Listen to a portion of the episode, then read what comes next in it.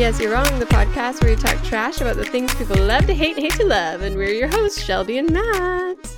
Hello, hello, hello, hello. I'm here Hello, to buy hello. a dog. I wondered if you could sell me one. That's how I know that you're on something, is if you ever showed up to a kennel and were like, yes, it's time to own a dog. Dead I mean- giveaway that you answered a Craigslist for money. Honestly, she was probably about the level that I would be. Of Yeah. Like, okay. well, I mean, she ended up with the dog, so I guess she did. The cocaine addict dog. the cocaine. Yeah. Um no, but we're here to follow up on our uh, Jennifer Lawrence episode of May. Um she came out with a new comedy this last weekend called No Hard Feelings. It's been you know, making its making its way across the internet think pieces since the trailer dropped. Um basically it's your classic R-rated comedy um, that sees a down on her luck 32 year old J Law forced to ex- answer a Craigslist ad for these helicopter parents who want her to date date their sheltered, shy 19 year old of a son. Cute. Yeah. It's a it's a weird movie. It, you know, I I felt like I saw the trailer and I was like, oh yeah, like I was not like excited, but I was just like, yeah, that doesn't faze me at all. But I guess there was like controversy around the premise being inappropriate. Um, I was which I'm wondering if you were dialed into.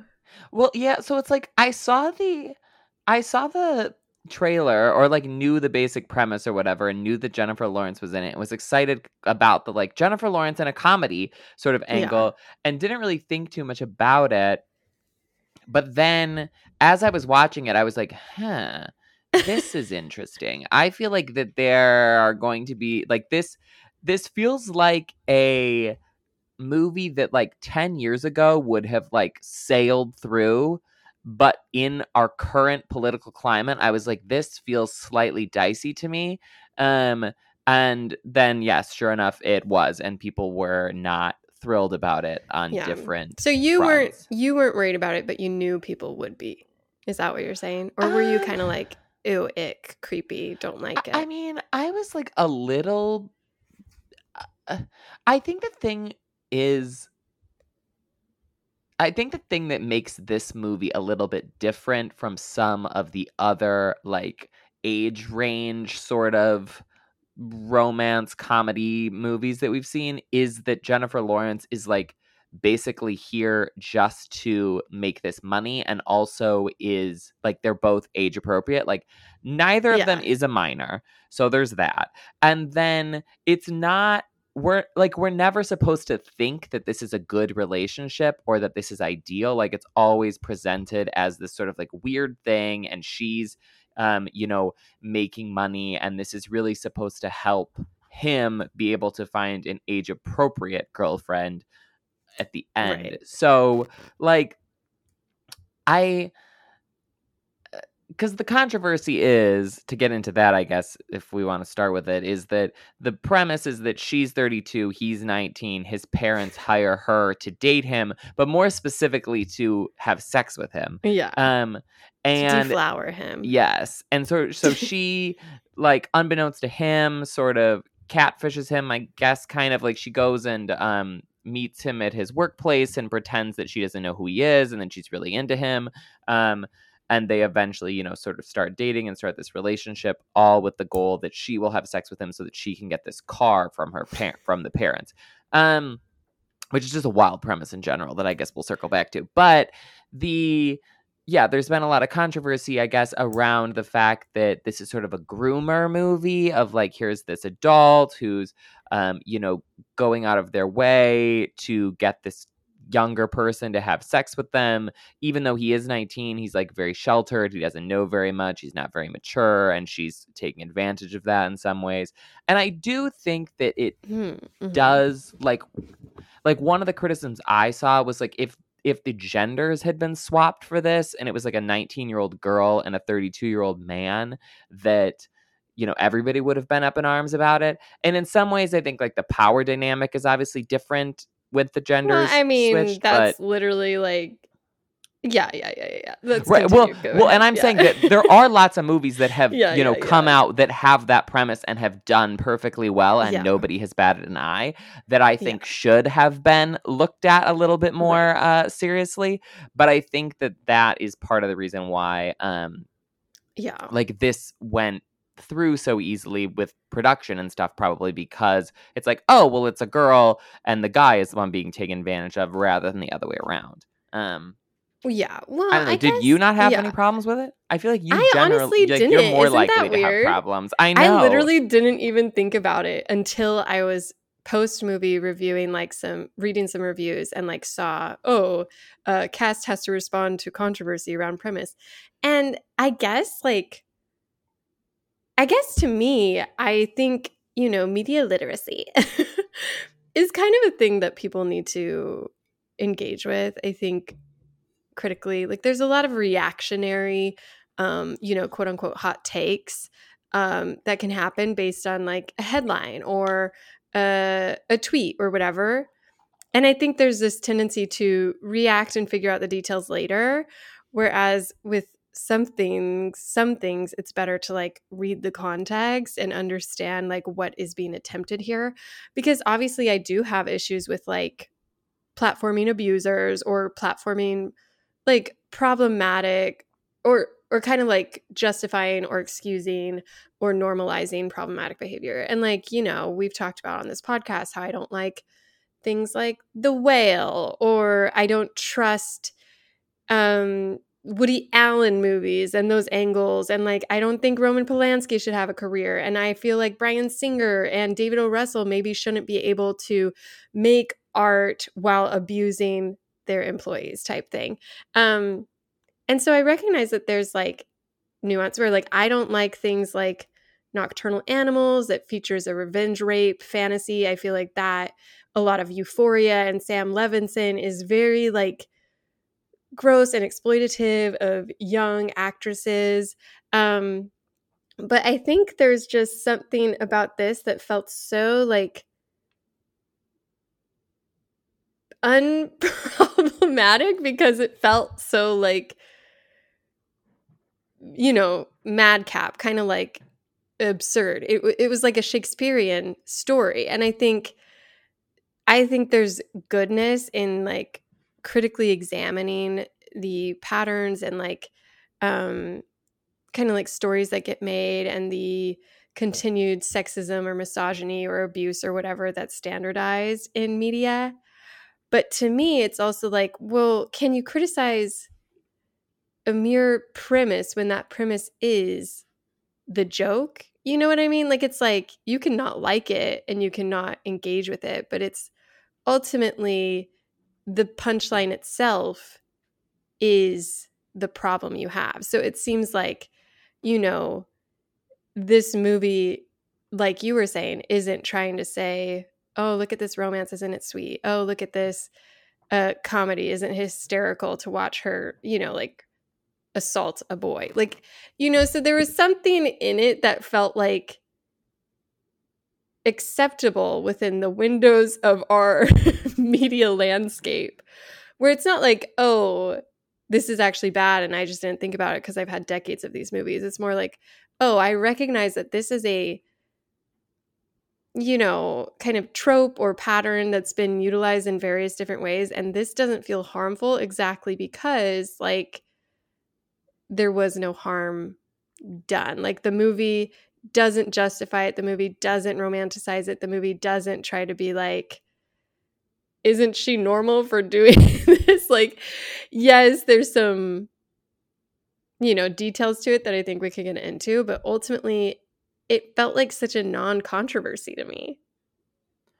And maybe that's because it's like I come from a landscape of many a rom com where the absurdism is just something you use as an entry point and then it's just look at these characters. Like every single rom-com is illogical. You've got mail at its core is a problematic catfishing rom-com but boy does it get me misty-eyed. Like pretty woman is a disturbing you know power imbalance that literally creeps me the f out but it's successful because there's you know charm or interesting conversations around sex worker or whatever it is. And failure to launch has the exact same premise here but it's like you know this is dialed in for our gen z helicopter parenting like mindset of the day. So it just feels like you have to get through the door on whatever absurdist comedy angle there is whether that's Mike and Alex need a wedding date or whatever, or set it up, or, you know, like every single comedy has an absolute bonkers, illogical, weird, convenient entry point. Yeah, I guess like if your point is sort of like, oh, it's so outlandish that we like can't be taking it seriously in that regard, like I do think that that makes sense to me in some ways. I didn't really have an issue with it.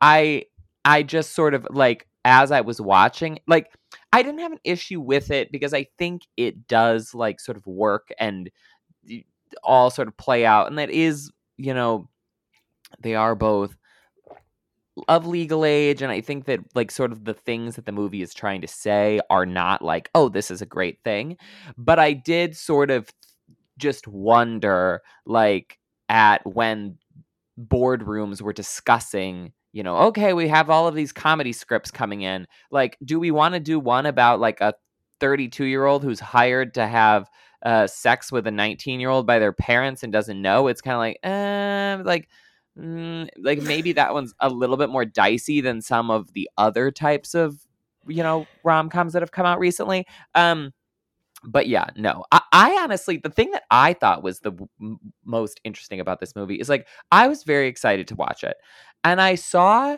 like reviews coming out that were like rave, rave, rave reviews of this movie. Like this mm. is the hmm. best movie. Like it saved comedy. Like this is the funniest thing I've seen in theaters in years. You know, so not that I went into it with like necessarily high expectations, but I was like prepared to see a movie that was really good.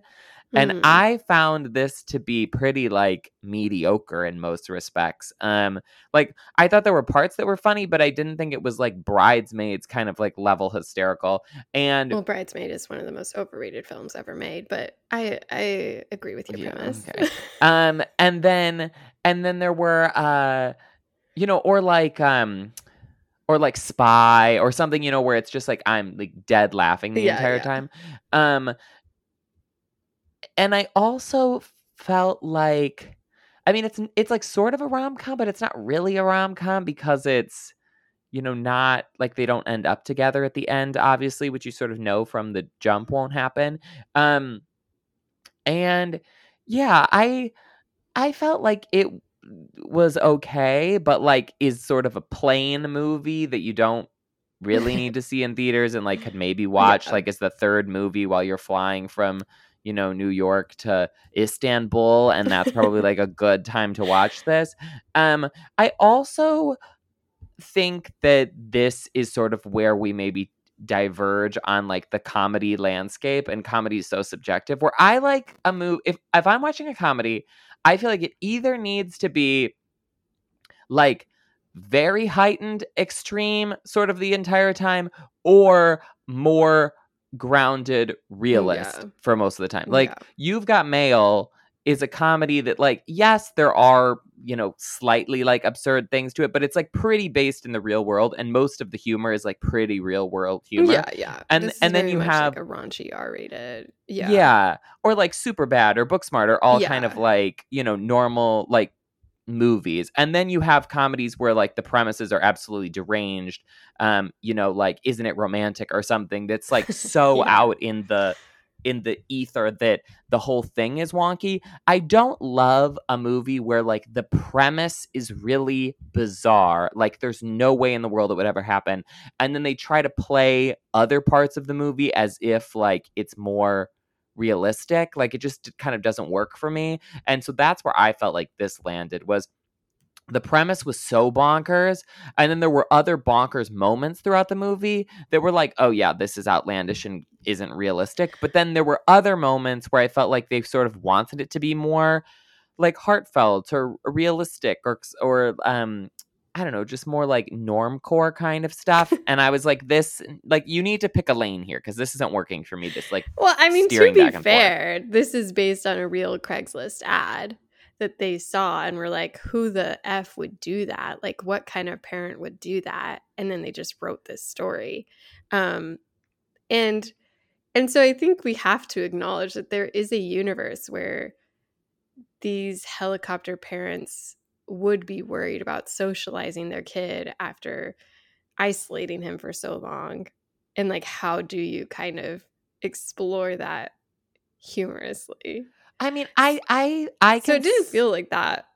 Like it wasn't like the most stunty thing was the holding onto a car and like avoiding near death through drowning and train, you know, collision. Yeah. Otherwise, it was all like real. You know, nothing stood out as like especially bonkers right i mean i feel like the scene where she like attacks the kids like naked on the beach was also a little bit like oh okay um and i guess it was just more of like I do think that there that this could have been a premise that was executed in like a more low key sort of normal way. Mm, mm-hmm. Um, but I think like her character is so extreme in a lot of ways, and yeah. his character is so extreme, and then the like the whole interactions with like the parents are so bizarre that it just doesn't feel like it's in the real world. But then in in the sort of opening moments of it. Right. And even with like the boot, like the car boot at the beginning and that like that yeah. scene feels very like scripty, but then there are other scenes that like within their relationship with Jennifer Lawrence and the boy that I think they want to feel very, you know, like perks of being a wallflowery kind of uh energy and i just wasn't quite like on board with it i didn't hate the movie yeah, i enjoyed yeah. watching it but it wasn't yeah. I was not like, wow, this is the best thing that's come out in no, years. Yeah. Yeah. And I don't want to get on the boat of, uh, you know, championing this film. It's definitely not, like you said, it's kind of just like a serviceable bread and butter, like R rated comedy that kind of serves as a reminder for why those have kind of fallen out of vogue. You know, you see one throat punch, you've seen them all type thing. Um, there's not necessarily a lot going on here. I think Jennifer Lawrence is very watchable. I honestly also was impressed by the the kid Andrew, what's his name? Andrew Barth Feldman, which is also an interesting backstory because they wrote this script. They thought of Jennifer Lawrence for it. You know, she helped produce it. And then they were casting for this, like, you know, 19 year old who's kind of dorky and unexperienced and and they found this guy who really is only claim to fame is that he starred on a run of Dear Evan Hansen on Broadway after, you know, a couple of highlights in his high school um, theater program.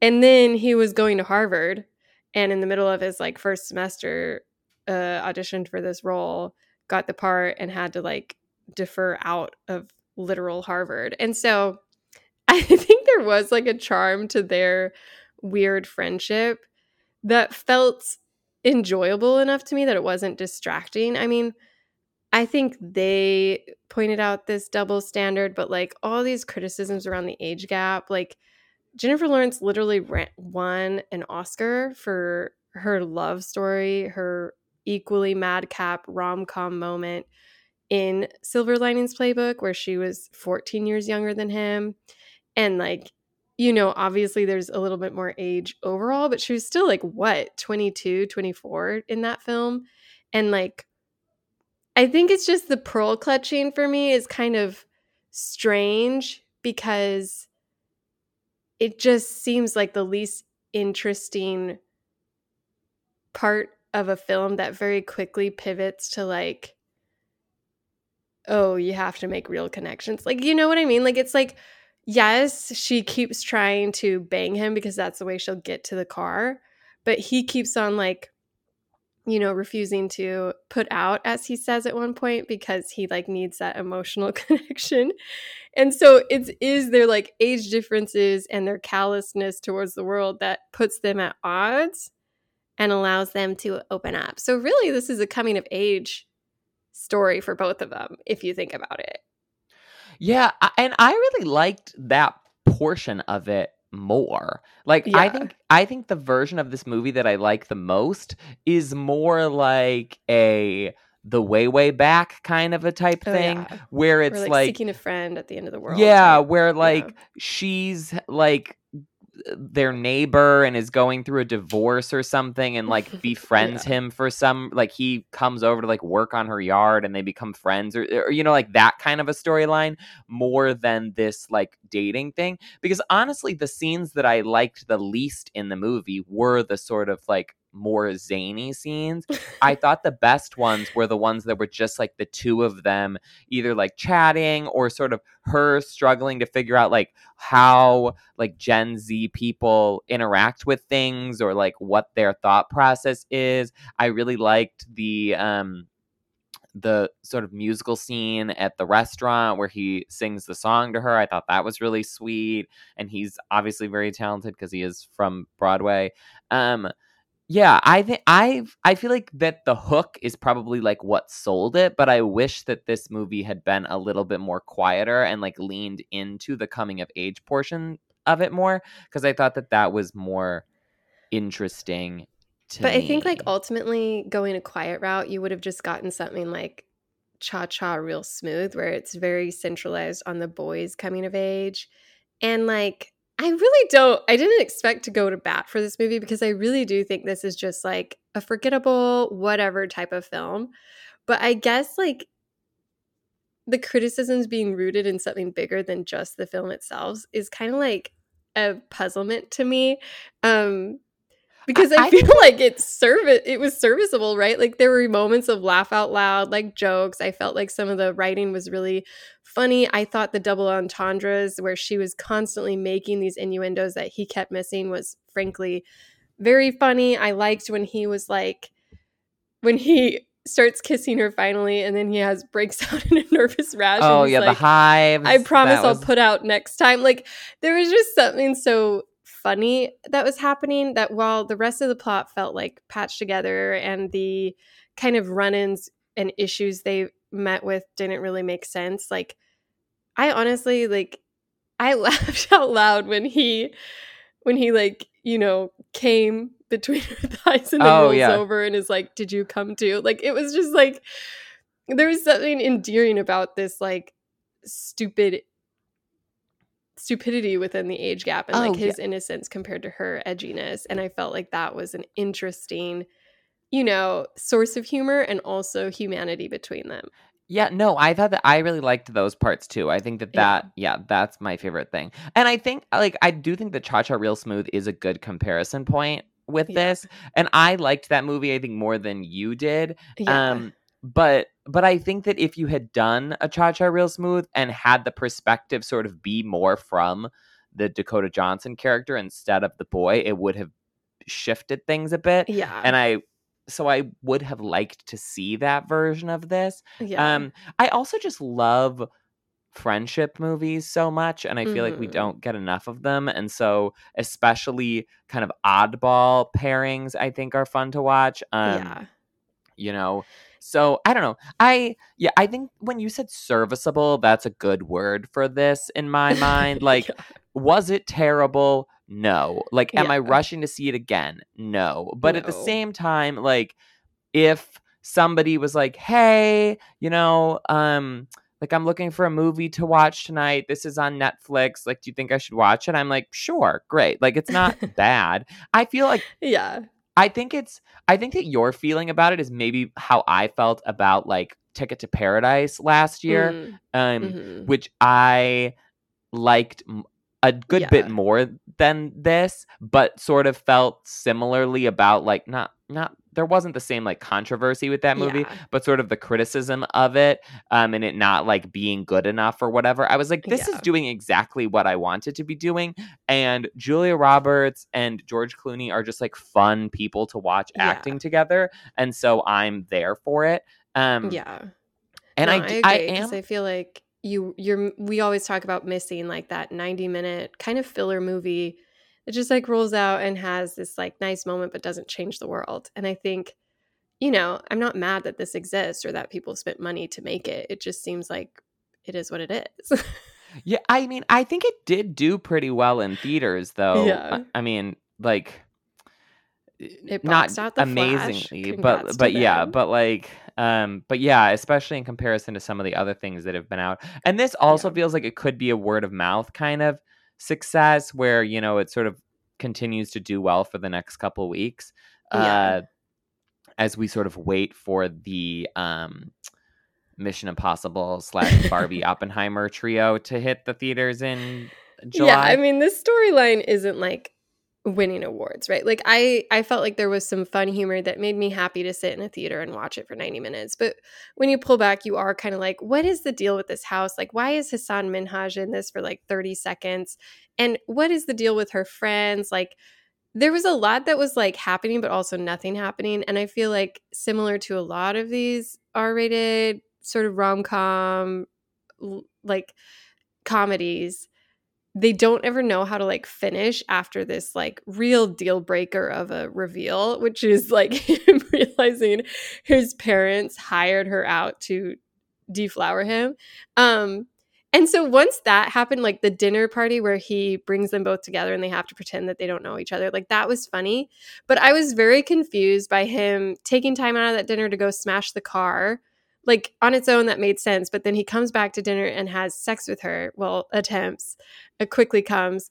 And i was sort of like wait what was his what was his plan there? Like he wanted revenge sex but then also didn't and didn't seem that mad but then they both kind of like then he did yell at her to leave and then they have this summer apart and then it ends with her finally trying to make amends. Like it was kind of it kind of fumbled in the end. Like it felt like it was just like "Well, we got to get to the finish line somehow and it didn't really know how to line up the pieces and i feel like that's just another kind of symptom of leading with a zany idea first and not really caring about the story Yeah. as much it felt very much to me like it was put together by a studio kind of vibe like they okay you have this premise you have this star you you want to do a scene on the train you you know it's like you have these sort of pieces and Yeah. then you kind of like eh, we'll, we'll shove it together at the end yeah um i was thinking for whatever reason about the like um blockers uh game Mm. night combination Yeah. when those came out and i think that i liked game night better than i liked blockers but i think Mhm. both of them like sort of knew where they were heading from the beginning and so the endings of them worked well um and sort of tied everything together where yeah this felt like they had sort of had the premise and then the ending they didn't know what to do Yeah. with and so it it just kind of like trickled off it yeah there were lots of moments and side plots and things that like kind of didn't work and i do Yeah. feel like in general like if you watch a great comedy some of the best parts in it are the like peripheral characters or just weird asides you know like i did a ranking of julia roberts movies back when I worked at BuzzFeed and like I was watching Notting Hill and so much of the Mm. fun stuff in Notting Hill is like the random friends that they Yeah. have and like yeah, exactly. the other people who are at the press junket with her. You know, it's like these side things that like you don't Or, really like, even Billy remember. Yeah. Yeah, what yeah, you don't even really like remember when you're thinking about the plot of the movie, but then when you watch it, you're like, wait, there's like actually hundreds of good jokes. Or like yeah. Princess Diaries, I think, is another one of those kind of. I think Garry Marshall does a really good job with that kind of thing. Um, where this felt like they were sort of trying that in some points, but then it they it didn't quite always work or Yeah. kind of land. Um, and they didn't really know what to do with it. Yeah. Cause like the whole the overarching theme is that she's a Montauk like local who resents the rich people coming in and pricing them out and the summer crowd. And so I kept like expecting like like there's a scene at the very beginning where this douchebag wants a drink. And I thought like that would come up later. Like he would meet his just rewards or something. Like, you know, like yes, that would have been predictable in a way, but also it felt unfinished in having this like be her whole personality. But then in the end, it's just like, oh, well, I'll just move to LA. It's like, wait, why? Like, what? Where are you going? What are you doing? Like, I feel like they just kind of didn't think anyone would care about the details. And they're like, it's Jennifer Lawrence. She's funny to watch. And she is. Like, you know, watching her rollerblade around, yell at teenagers is funny. But it ultimately just like, as you walked away from the film, you're like, what? What was that? Like, where? Mm. What? what world did this exist in? Like, what? Why did, did she make a big deal of selling her house, but then it just sold to her friends? Like, I, I don't know. I wanted to understand. It it did I mean the entire thing I was just mesmerized by Jennifer Lawrence and it did yeah. really impress upon me like how incredible she is as an actress and yeah. especially at comedy and being like okay we need more of her like keep her putting her in things cuz she's incredible. But yeah. yeah, also the whole plot line with like her dad used to be a yes. Er, it was like a rich person who came out to Montauk and uh, like hooked up with the mom and then left and went back to the city and then she wrote a letter to him but he never responded and so she's sort of like carrying this weird sort of resentment and they tried to they tried to make sort of a moment of that towards the yeah. end but i felt like it didn't really stick the landing either yeah. and it was tied in with the like are you going to stay in montauk are you going to leave kind of a thing um yeah i do think that that is like an interesting premise kind of oh, this yeah. gentrification-y sort of thing about like resort towns or you know yes. like Nashville or Austin or these places that all of a sudden like get a boom and all of these people who've lived there for yes. forever can't afford it or like um last black man in San Francisco was like yeah. that too. No, but, this is just like a buzzword basically. Yeah, but it but it, it needed more of a solid ending cuz yeah, yeah, it's like if she loves Montauk and like that is her thing, then I feel like she, the ending needs to be like, oh, she figured out a way to like not only save her home, but also she's like opening a crab shack and it's like an yeah. authentic or you know, something like that. And yes. not like a, oh, I'm leaving, but my friends are staying here. Because yeah. I do think that they could also could have done gone with the like she's been stuck in this small town, she's holding on to things she needs to leave. Mm. And play that as the narrative arc and right. then moving her moving to California makes sense, but they sort of were trying to do both of the things at the same time, and it's like, well, you can't have that work, yeah, because you're it's you want two diametrically opposite things watching exactly. it. You like either want her to leave or you want her to stay. You can't like have it both ways. Yeah, because it was like she was constantly yelling at these rich people, but it was like to what end? You know, there was no like real vindication there. Um and also it's just hard it's a hard sell for a for an actress to be screaming about this. And so if the character isn't real like if the character isn't really richly colored like last black man in san francisco then you just like never buy it fully. You're like what what's happening here? Like really? Jennifer lawrence jennifer lawrence can't you know figure it out here. Like no no hate to her acting abilities which were great. I just mean the script didn't make us fully believe in this character. Like it felt very much a means to an end, which was basically just Jennifer Lawrence yelling as at as many people as she could. Because well, then there was that whole like party scene where I thought, oh yeah, like there were like they scene. were making fun of her like outdated sort of homophobic adjacent jokes, and like I thought that would end up playing into it, but it was almost like a punchline at Gen Z like not I don't know, not getting the jokes, but then it was also like he was in bed with this girl, but then they weren't hooking up. He had taken ibuprofen. Like I was very uh, confused uh, yeah. by some of the some of the set pieces that they used. yes. used. Yeah, um, that made um, no sense. And like, yeah. I honestly think the party had more room to be funny because having everyone judge her for being this like old person was you know, sadly too relatable for me at this phase in life where well, I see children and I'm like, what? I can't believe that's not me, but, but also that like that was me. We just saw this in the Rebel Wilson um movie. What was that called? The one where she was in a coma. We did oh, it on yeah. the podcast. it's like I think that like expertly nailed all of those kind of jokes of like this is an outdated person and now they're stuck with Yeah. Gen Z like so Yeah. well and it had like party scenes and all of that kind of stuff.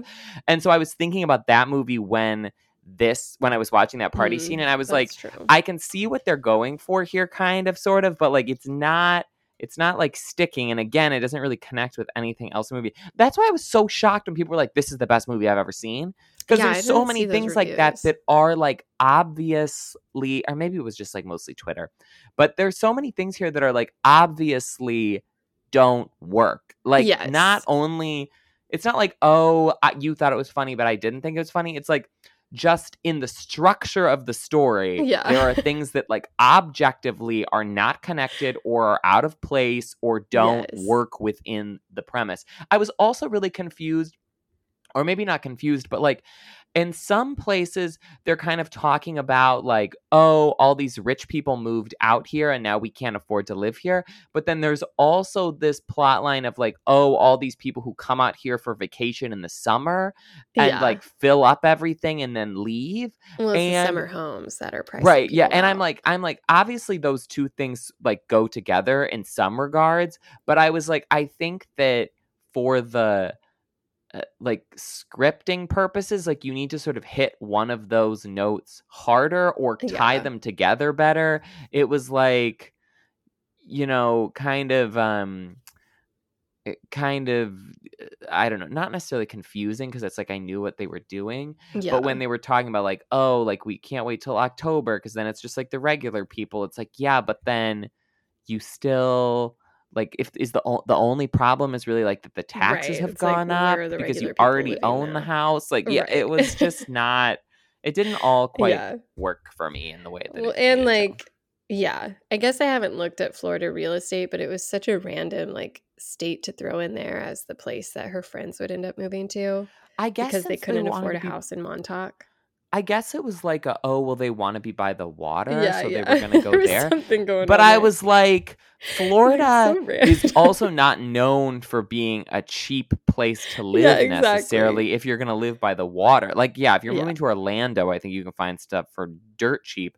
But like if you're if they're moving from Montauk and they're trying to move to like Fort Lauderdale, it's not like oh, that's Yeah. a super cheap option. I, I I think it would have made more sense if they were like we're moving to North Carolina or something like that. Yeah, also the like whole eh, the whole like premise being around her car's impounded, she can't do her summer job of Ubering and so she can't pay the taxes on the house and so she's going to lose the house. That felt like half-hearted at best because Yes. you just kind of get this montage solving it in the end where her like checking account literally goes green. And I was just like I was confused by that as well because it's like okay, if this is like her central issue is like she needs a job.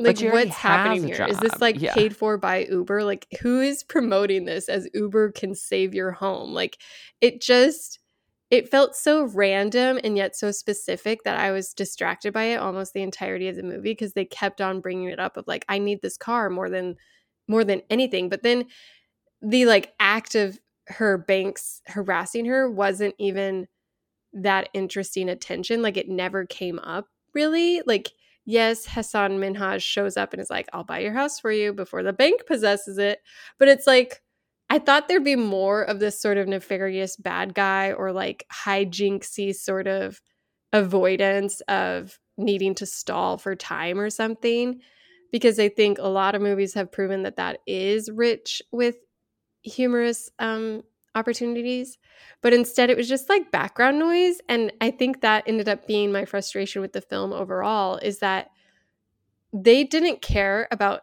anything except the jokes between the two stars. Like, absolutely everything else was just half hearted background noise. Like, there was no emotion to her friendships. There was no like tension with this weird nanny or his parents or her his like high school friend or the Princeton crowd. Like there were these moments where I thought they'd lean into some sort of joke, but then it always just zeroed in on the two of them having either a good time, a time where he misunderstood her sexual cues, or they're like wrestling in the water for some reason. Like it was just very strange. It was like the simple parts of the movie needed to be more complicated, and the complicated parts of the movie needed to be more simple. It's like seeing a throat punch. It's like okay, great, like Yeah. like this is the best you can do, sort of Yeah. as like the climax to a party scene is somebody getting punched in the throat accidentally. Like okay, boring. Yeah. But then with the how like the basic premise needs to be she needs money to get the car. But Yeah. rather than just come up with some like obvious solution, they're like, okay, she owns a house. The house was given to her by the mother. She has been she, she doesn't actually owe money on the house, but because taxes have gone up, she now owes money for the taxes. And then because of that, she like has the boot removed. Uh, it's like there's way too much stuff going on there. And you're like, she could have come up with another way to get the money. Um, you know, like she couldn't have bought a bike to get to work or something. Like, Yeah. yeah, and then also, I'm glad you brought up the Kyle Mooney, uh, like old babysitter bit that he's in. What, like maybe two He's scenes two of the scenes, movie? yeah. Like And probably a the minute first- altogether. and and the kid is talking about him for a bit, and you think it's a girl because what's his name, like Jackie or something? or something. Joni. Yeah.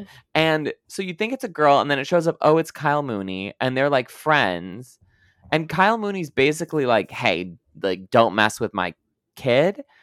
But it felt like that in their original version of the draft, there was like something weirder going on, or there was like like some like why is it, why are they close? Like what was the connection? Yeah. But instead, you just get this character that shows up for one scene to be like, hey, Jennifer Lawrence, like don't mess with him, and then again like toward the end, and it didn't do anything. Yeah, he's like, I raised the taxes on your house. And it's like, she's like, well, joke's on you. I sold it. But then at the end, she sold it to her best friend. So it's like, oh, wait, he did screw you over? Like, yeah. yeah, it was just confusing. And honestly, I wonder.